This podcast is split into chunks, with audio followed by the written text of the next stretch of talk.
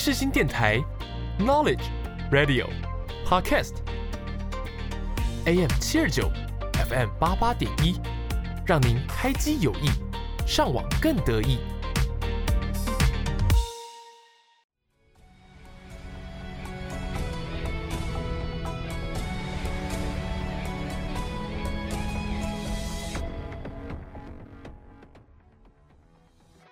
欢迎大家来到影剧历史面面观。你以为这又是一堂催眠的历史课吗？No No No，我们将会使出浑身解数，让你享受影剧，认识历史。一起发现剧中的巧思，讨论时事。就让我们开始吧。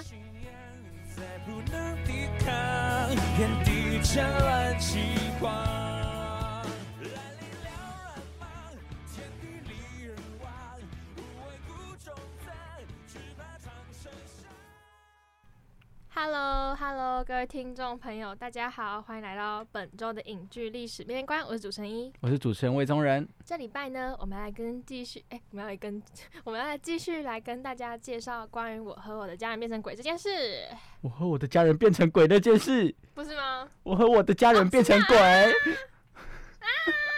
好赞哦！留下来，留下来。嗯 我和我的家人变成鬼的那件事，关于我和鬼变成家人那件事，对吧？对啊，好，OK 啊，没有那个伟豪导演太长了名字，我们上一集记不住我们啊。上一集才讨论到这个问题，就是说 会不小心的讲错名字。今天依依直接完美示范，没错关于我和家人变成鬼。对啊，OK，好，嗯，他已经他已经被自己就是我被自己娱乐到自娱自乐。你看，这也是一项技能吧？OK，那我们本周呢，就来跟大家聊一聊台湾的那些经典电影啦。好，那就让我们进入到下一个单元，有够厉害有害。够厉害！一起看历史，说历史，了解历史，有够厉害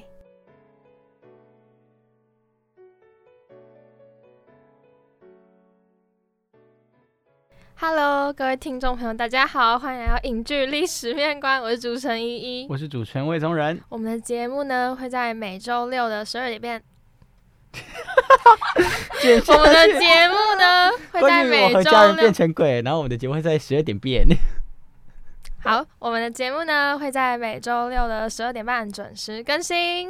对那呢，在节目更新前呢，我们会就是预告我们当周的节目内容，然后我们的 IG 账号是 MSD 底线 History 底线，然后呢，我们的 FB 的账号呢叫做影剧历史面面观，欢迎大家追踪、按赞、留言。好，那我们今天要分享什么呢？今天这一期呢，是我就是本人有点小兴奋来跟大家分享的一个内容。台湾经典大电影，大电影，没错，就是我自己个人啊，我看了一下台湾这二三十年来的电影，然后我自己心中有一个我觉得就是真的是经典中的经典，然后今天来跟大家稍微介绍一下他们，还有分享一下他们的导演啊、背景啊、故事内容。对，好，那哇塞，我名单漏漏等给你看。哇哦，对，这些都是我心中的经典你典看过的就对了。部分，哦应该说大部分，可能有一些我没有看过，我来跟大家分享吧。好的，那这集电影发烧友应该听了会蛮开心。好，呃，跟大家分享一下，我们录的呃这段期间刚好这礼拜天是上礼拜天，还对，哎、这礼拜天，这礼拜天是金马奇幻影展的，就是抢票日。那我就是我也跟风，就是电影组一定要跟风的吧。那就是有出一些经典的电影啊，然后像今年刚好就有上映那个《搭错车》，你知道《搭错车》吗？我知道啊，有就是那个音乐剧啊。对，猪肝汤贝波有没有？就是经典中的经典，台湾早期的经典，由于堪平导演所指导的。然后它是在一九八三年上映，然后今年也就是重映了。如果抢到票抢到票的观听众朋友们，就非常恭喜那我觉得有空也可以自己翻出来看看，好不好？台湾的经典就是那那个年代啊，然后那种情感淳朴，对，就是还还是很值得一看。接下来呢，我要介绍的是《儿子的大玩偶》，啊，这也超有名的、啊，不用说了吧？但是黄春明，对对对但这一部特别是黄春明啊，他是编剧，那原著是他写的嘛，《情有可原》。那导演呢就是侯孝贤，然后他们有三位导演，但是侯孝贤导演他就是专门负责《儿子大玩偶》这一篇。那我来跟大家就是再补充说明一下。黄春明导演跟他的摄影师，对，那就是呃，其实像呃去年，对，是去年金马奖，然后终身成就奖，终 终身成就奖，然后颁给的是呃张兆堂老师。那张兆堂老师是谁呢？他就是以前然后一个非常非常有名的摄影师。那他也就是有跟黄春明导演搭档过非常多次，然后非常多次合作。对，反正我自己我自己是很喜欢张兆堂老师的摄影作品，还有就是影视作品跟摄影，就是一张照片那种叫什么？天哪，读电影读读太久，我已经不会不会讲话，一张。图片跟影影集我都很喜欢，对，那欢迎大家有空也去考古一下。然后呢，接下来呢就是非常有名的《鲁冰花》，你有看过吗？看哭了，我我也是，哎、超好哭哎、鲁冰花》就那个，我觉得有时候就是那个年代的情感渲染，就是我我觉得也不是技术的问题，我不知道到底是环境问题，还是人的问题，还是天时地利人和什么，就是那种。非常真挚的情感，然后会让你非常共情的瞬间，好像有时候真的只有一些老电影才会出现。那《鲁冰花》就是真的是非常非常非常好哭的一部电影，然后我觉得也是非常非常经典的台湾电影。对，那接下来呢，就我们的大名导侯孝贤导演，一九八九年《悲情城市》，《悲情城市》最近也在复刻，最近都在复刻老电影，诶。对啊，什么意思呢？好，我觉得就是经典的就值得一看再看。就它不但是一部娱乐性或者是说供大家观赏的东西，其实那也是一个那个年代历史记录的瞬间。对，那侯孝贤导演呢，他在《悲情城市》也就是讲述了白色恐怖嘛。对，所以我觉得这一部电影也是对台湾无论从哪个方面来说，都是一部意义非凡的影片。那接下来呢，我要介绍的是，嗯，蔡明亮导演的《爱情万岁》，你知道你有看过吗？没有看过，但是我知道这一部。我自己我自己是非常喜欢这一部，这一部是我上大学才看，但是它给我那种冲击跟影响，我觉得是非常巨大的。就我觉得怎么可以有人把孤独讲的那么好，而且就我们现在这个年代，我们我们。嗯，怎么说呢？就是我觉得真挚的情感变得很稀缺的一个年代，因为大家都很依赖工具啊，像手机啊，或者是呃，没有，我觉得应该要说，现在这个年代大家传递情感的方式不一样，那跟以前的这种可能是手写，可能是面对面交谈，我觉得是换了一种形式。那至于感情的浓度到底有没有减弱，我觉得这种东西还是很看个人。我觉得有，嗯，我觉得这东西真的很我自己的想法啦，就我觉得还是有差啦，就是因为你面对面，你其实感受到不只是言语的文字，然后还有感情啊，还有节宇宙的快慢，然后还有一些动作跟表情，我觉得就是能看面相多了太多，就有时候文字可能你一百分的情，但传出去可能就只剩二十分。但是因为是我是我知道你说就是从本人出发，可能就是。那感情还是很充沛，只是说形式不一样。对，就是因为我觉得，呃，因为像以前你想要联络，可能只能面对面，或是直接电话，甚至是更早以前可能就是要写信。那我觉得那是因为可能你们中间好长一段时间，可能因为各种条件不太有办法联络，所以久久见一次面，或久久联系到一次，所以那种。感觉可能会比较浓烈一点，嗯，但现在是把它稀释到每一个瞬间，就是稀释到，因为平常大家就在联络。我应该觉得，我应该这样说，就是我觉得不利于亲密关系，可是我觉得对于扩大社交圈，然后跟交换资源来说，我觉得网络是便利非常多的。对我觉得打它比较，它比较就是真的打的是就是亲密关系那一层，我觉得啦。对，然后因为其实就有时候像这部电影也有就是。嗯，表现出就是人很多，可是反正人很多，你又会更觉得寂寞跟孤单。那我就觉得这一部就是，如果在最近在觉得很孤单的朋友，可以去看一下。好，然后呢，呃，就是我们大大大大名导李安导演，一九九四年我呃，我要分享片是《饮食男女》，因为《饮食男女》呢，它这部的背景就是台湾家庭剧情片。李安导演其实有很多很有名的作品，但是他几乎都是比较拍摄呃中西主题或者是大陆那边的故事。对，像嗯《卧虎藏龙》啊，武侠，然后就还有一些什么少年派，就是比较国外，虽然在台湾取景。对，所以我就举例这部电影，对，就是一个父子情电影啦。就如果对于家庭片啊或亲情片有兴趣的观众朋友，我很推荐大家把李安父亲三部曲都看一下。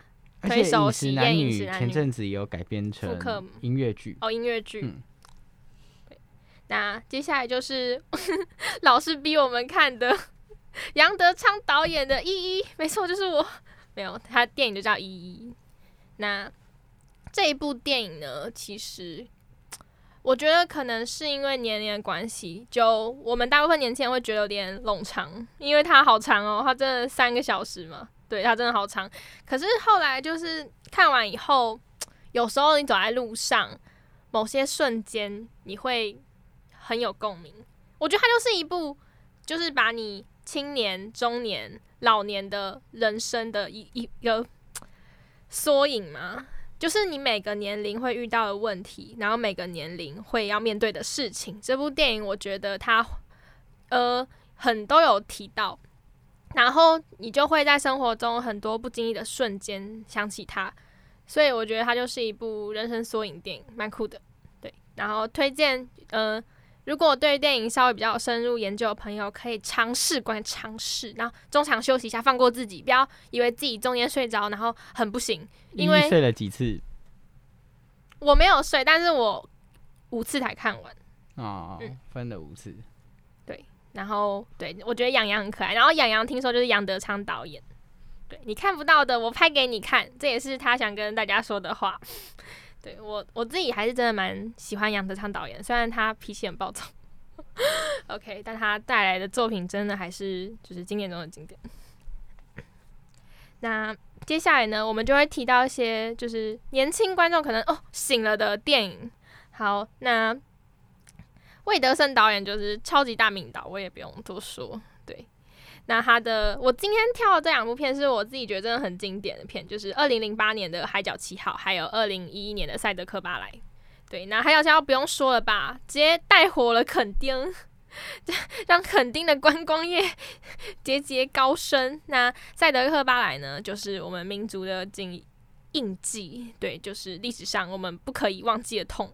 雾社事件，对，那我觉得就是不单单它只有历史层面的贡献而已啦，它的那种就是打斗戏啊、森林戏，也真是拍非常精彩，就是我很难想象这是当年台湾可以拍出来的东西。而且《海角七号》跟《赛德克巴莱》的上集，目前还是在影史的台湾的票房排行榜的影，片票房排行榜的前两名。对，第一名是《海角七号》，嗯，然后第二名是那个《赛德克巴莱》，但是听说那时候的票房统计好像跟现在有一点点不一样，嗯哼，数字好像不太会到那么准确，这样。嗯，对，其实我那时候查资料的时候，我有想说要跟大家分享就是票房嘛，可是我今我今我就偏不，我就偏不 哎、我就偏要提，没有啦，开玩笑，我觉得嗯没有啦，我觉得故意我们关心一下一的喉咙状况，你还好吗？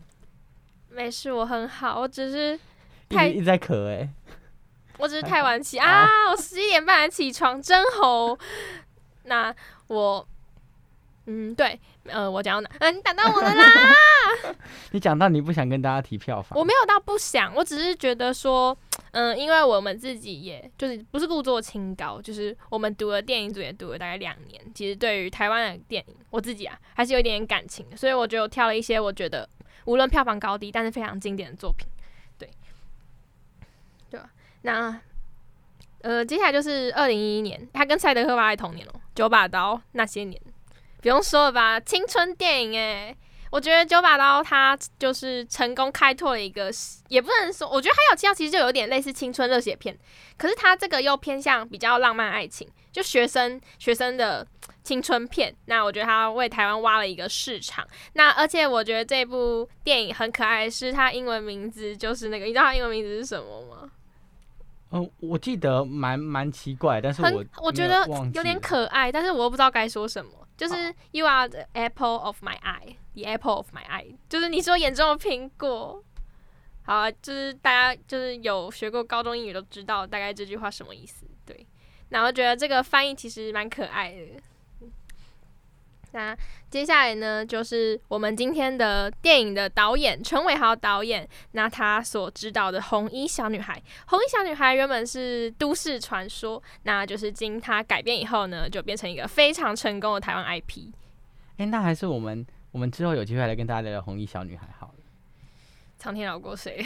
我不敢看鬼片，故意的。不会啦，可以啦，红衣小女孩 OK 的吧？那我可能只会提到红衣，然后小女孩是谁，我也会选择忘哎、记。这两集我都有看完的，红衣一跟那二。好扯哦，你会看哦？对啊，我两集都有完整的看。好扯哦！你是去电影院看的吗？没有，在家里看的啊，不是啊，在学校看的，在学校看的。大家都老师播给我们看的啊，然后我就都把它看完。他们老师播《红衣小女孩我》觉得二比较好看，我自己的，但我我没有看那个、啊，可是我知道那个我没有看薛伟宁有有，演，对不对？有他说好爱薛伟宁哦，可是他那一部感觉就是很惊悚，就是他豁出去了，对不对？我记得没错的话，伟宁是演红衣小女孩吗？不是吗？我记得是诶，好像是第二集是吗？我忘记是第一集还是第二集。我有点忘记，因为其实有点早，我是国中的时候看的吧，其实那个记忆已经模糊了。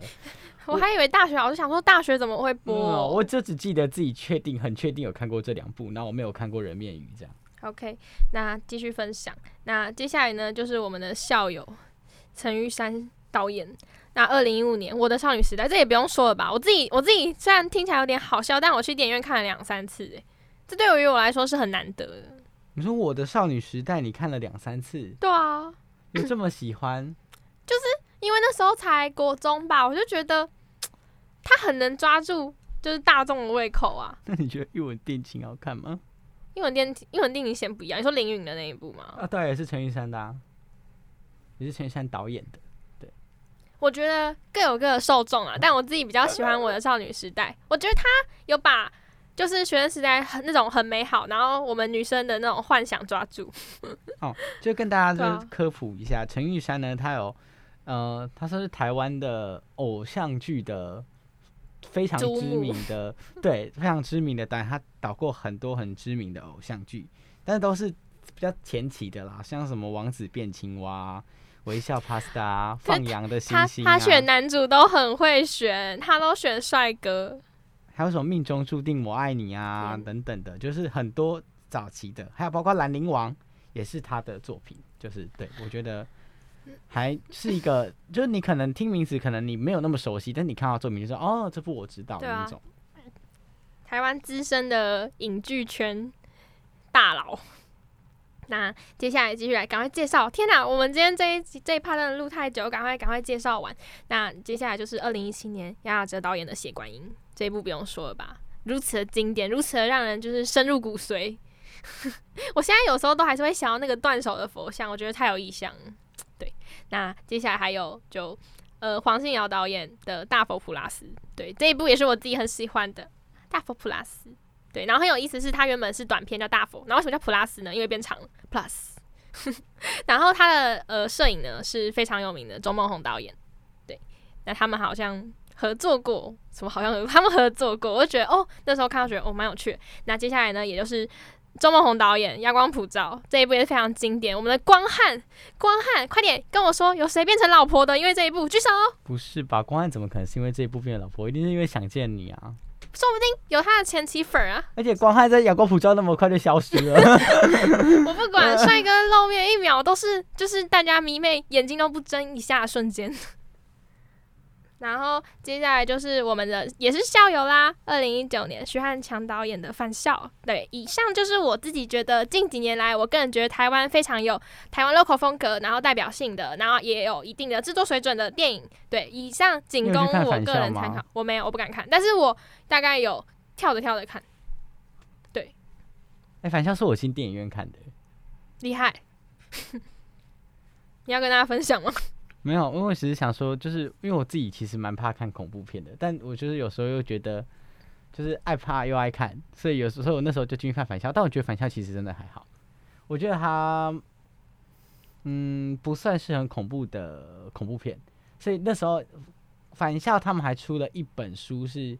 据说是返校的续集，就他延续着返校的故事出了一本续集，我还去买了那本小说，然后把它看完。我觉得那个剧情也还蛮有意思的。对，我觉得大家有空可以看一下。我觉得它很棒的地方是，它真的是融融入了台湾以前的那种历史的东西，然后加上一些灵异的元素，所以我觉得非常成功一个 IP，然后还变成游戏。对是先游戏再哦，先游戏，对不起，就是反正它就是一个怎么说，从返校它这个东西就是一个台湾文化输出，那它就是从游戏改编成电影，我觉得对，因为因为我刚好都我那时候刚好有玩过返校的游戏，就我下载来把它全部玩完，所以我那时候就想说，嗯，刚好有这个机会，然后我就出了电影我就去看电影，他的影集我就没有看，对，然后后来他出了一本续集我也有看这样子，嗯，好。本周就分享到这边啦。好，那就让我们一起进入到下一个单元，就就一一起来。就一起来，就一起来讨论议题吧。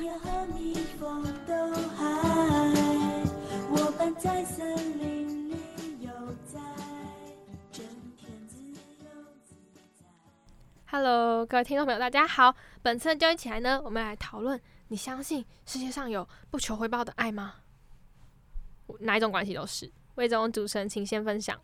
相信啊，我觉得如果你真的就是很爱对方，你应该不会想要从他身上得到什么回报吧？虽然说，我觉得人啦，就是难难免会觉得，呃，我付出了一点什么，但是我什么都没有收到，可能会有一点点失落。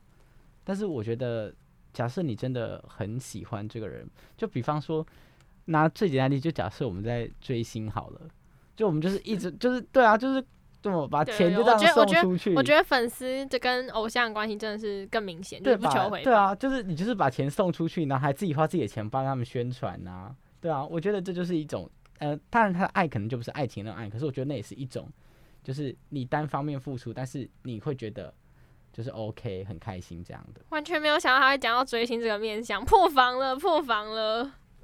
那你？相信家人或者是爱情或者是友情吗？家人，我觉得一定有啊，因为我觉得呃，我相信啊，因为我觉得当你们两个的关系好到某个程度，其实你真的不会跟他计较那么多，就是你不会觉得说哦，我帮了他这个忙，或是呃，你帮他做了什么事情，那你就想要说啊，那你下次就要回报我啊。我觉得，我觉得是不会的，对，所以我是相信的，无论在任何关系的情况下，但是我真的觉得这种事情很看你跟那个人的关系好到什么程度。我觉得要好到某个程度，你才有办法，就是那个心态上面的调整是，然后就是因为我们两个很好，所以我们两个也不会计较这么多的那种。嗯 OK，那我来分享一下我自己的看法。我自己觉得我也偏向是相信，但是我觉得这是一个伪命题，就是你相信，但是你实际不能那样做。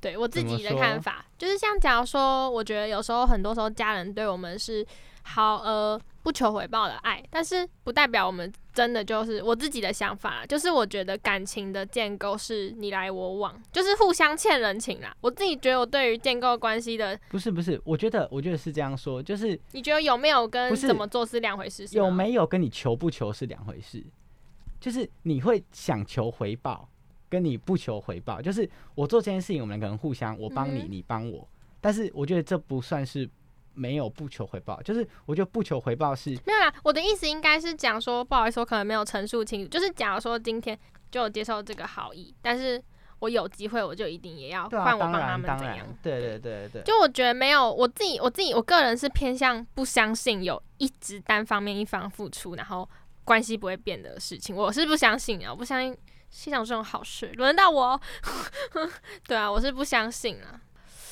呃，应该其实说，我原本这个命题是说，你相信有毫无保留的感情或爱吗？关系吗？我自己是偏向中间，就是我不太相信，就你们如果没有一个契机或者是关系，假如说你今天跟你父母没有关系，然后跟你朋友就是你的伴侣没有关系，或者是他没有对你先施展出好意，或者是你没有对他展现出一些好意但这样你，们也很难成为伴侣跟朋友吧？是啊，所以我觉得就是一个契机，然后跟互相需要的关系，本质上都是有需要对方的地方，就是无论是情感需求啊，或者是金钱、金钱。诶，一讲这段本质上都有需要对方的地方，就呢跟我们这次曲曲独行要跟大家介绍这个主题曲的歌词内容不谋而合。对啊，但是不行，我要讲一些正面的结尾。我自己觉得呃，世界上可能还是有一些小笨蛋，就是还真的全心全意的爱着你，就跟那个爱就是不是只有男女私情那种爱，就是它是一种愿意为你付出，但他可能真的不求回报。我觉得有，可是我觉得长期难，就可能举手之劳。假如说我今天做公益，这样嗯，我觉得嗯是有的，但是我觉得长期的更深入的关系，我觉得难。就我觉得关系的维持最重要就是你来要的还是要我往互相，是啊，没错，对。好，OK，我们了解了关系的根本。而且今天又跟大家提到这个，我觉得呃，我觉得大家可以去，等下他跟大家介绍这首歌，大家可以认真听一下里面的歌词。我觉得我那时候看到这个完整的歌词，我觉得他其实在探讨的不仅仅是所谓的同志关系，而是呃人跟人之间相处的关系。有时候你需要对方，他可能也是你很亲爱的人，但他不是你的那个伴侣。对，就不是你认定的那个伴侣，对，所以我觉得，嗯、大家可以去听一下，认真听一下这首歌，然后听一下它的歌词内容。好，那就让我们一起进入到下一个单元，曲曲独行。Hello，大家好，我是邓福如。双声道挂在我新广播电台 FM 八八点一，AM 七二九。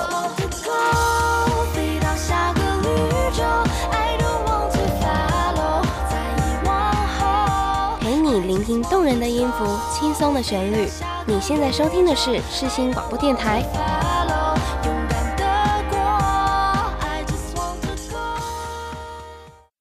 Hello，各位听众朋友，大家好，欢迎来到曲曲独行。那本周呢，我要分享歌曲就是《亲爱的对象》，由九令演唱的哦。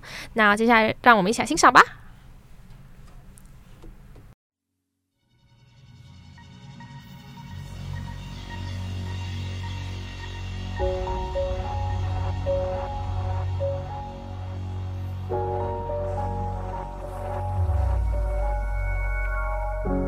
有些事太固执，也许是在等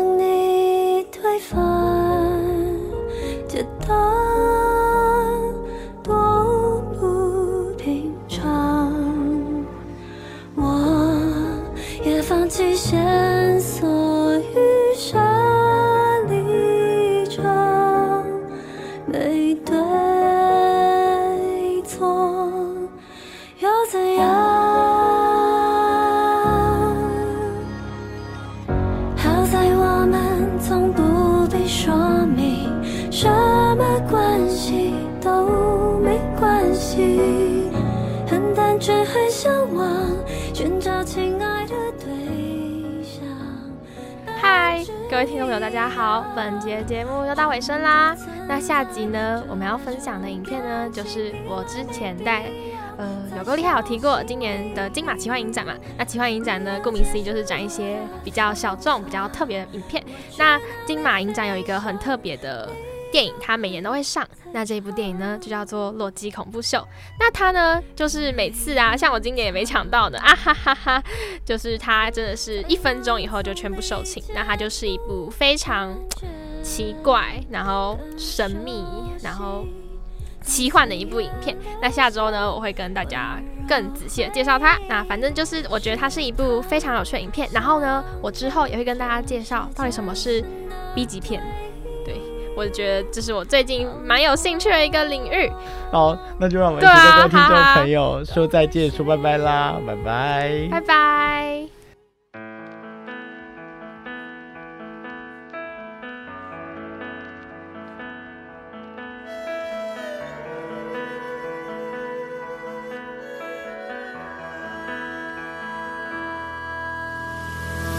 历史的重重